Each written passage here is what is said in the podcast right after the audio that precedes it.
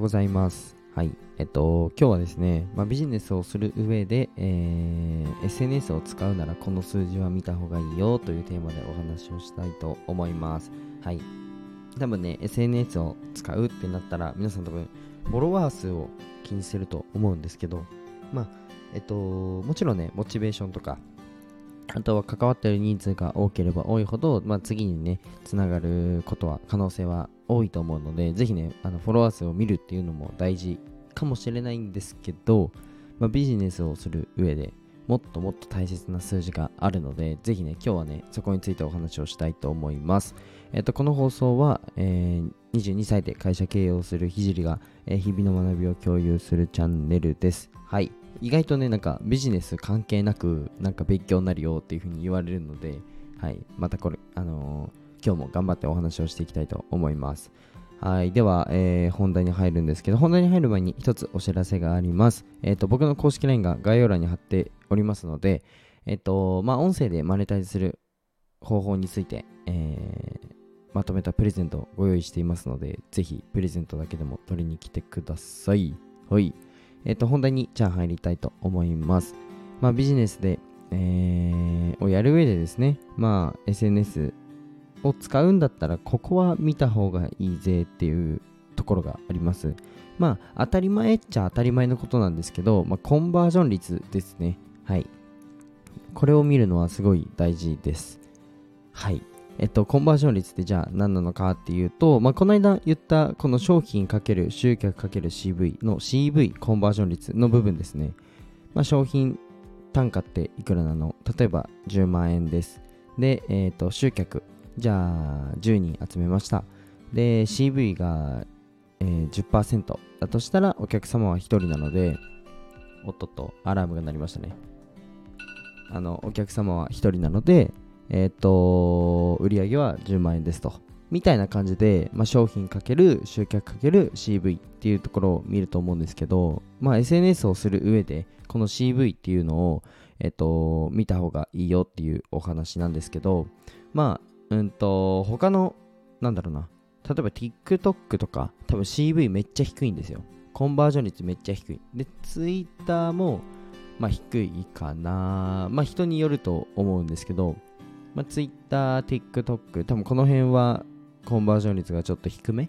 で、Instagram とか、あと Facebook、えー、スタンド FM は、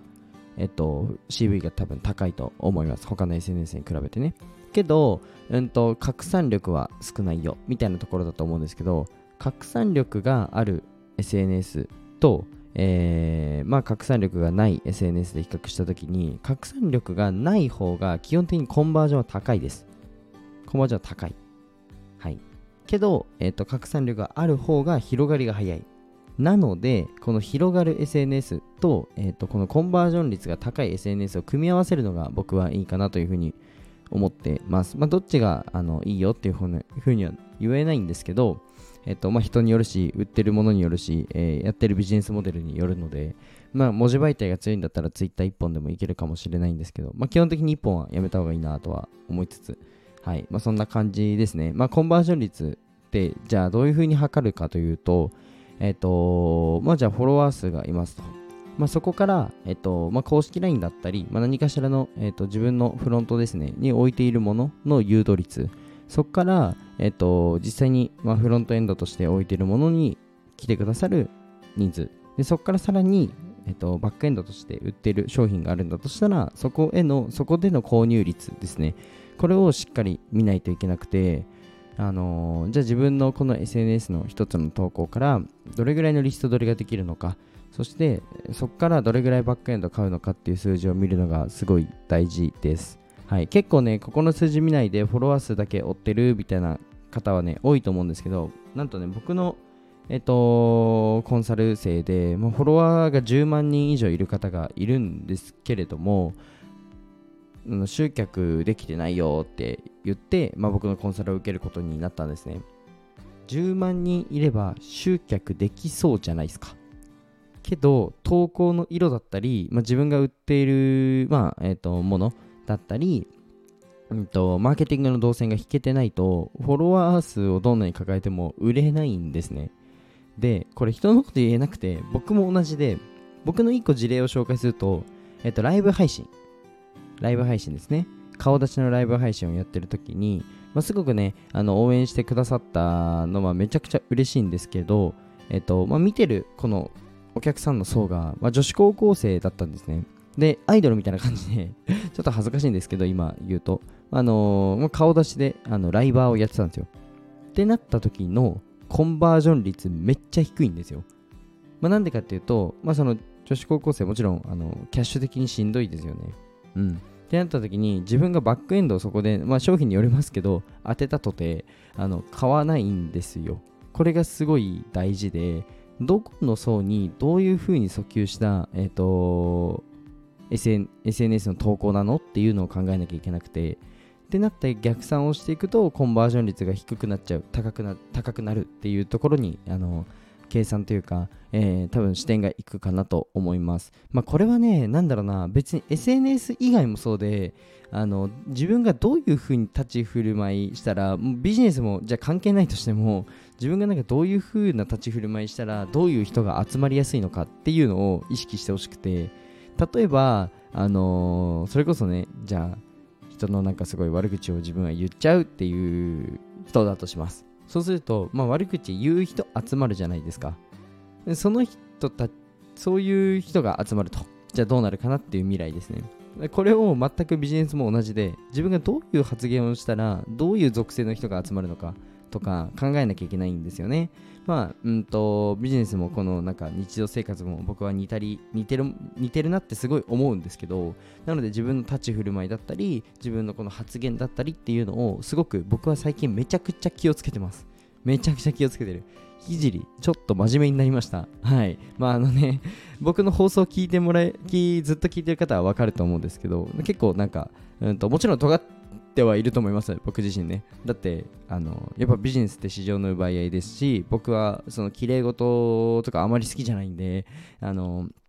現実をね、結構自分自身には、えっ、ー、と、まあ、なんだろうな、クライアントさんと、まあ、クライアントさんには、ビジネスのクライアントさんには言いますけど、なんだろうな、えっ、ー、と、じゃあ医療でボランティア行った時に 現実を突きつけるみたいな話はしないですよ。もちろんね。そんなことはしないですけど、この自分自身にね、現実を突きつけるっていうことはすごくするんですよ。うん、お前、きれい事考えてんじゃねえと、さっさと動けっていう風に言うんですよ、自分自身には。なので、あのー、もちろんね、自分の中では尖っ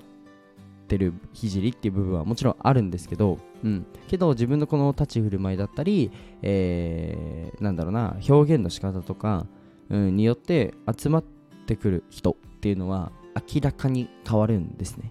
なのであの自分はすごい気をつけるようになってから僕と関わる人関わってくださる方は本当に、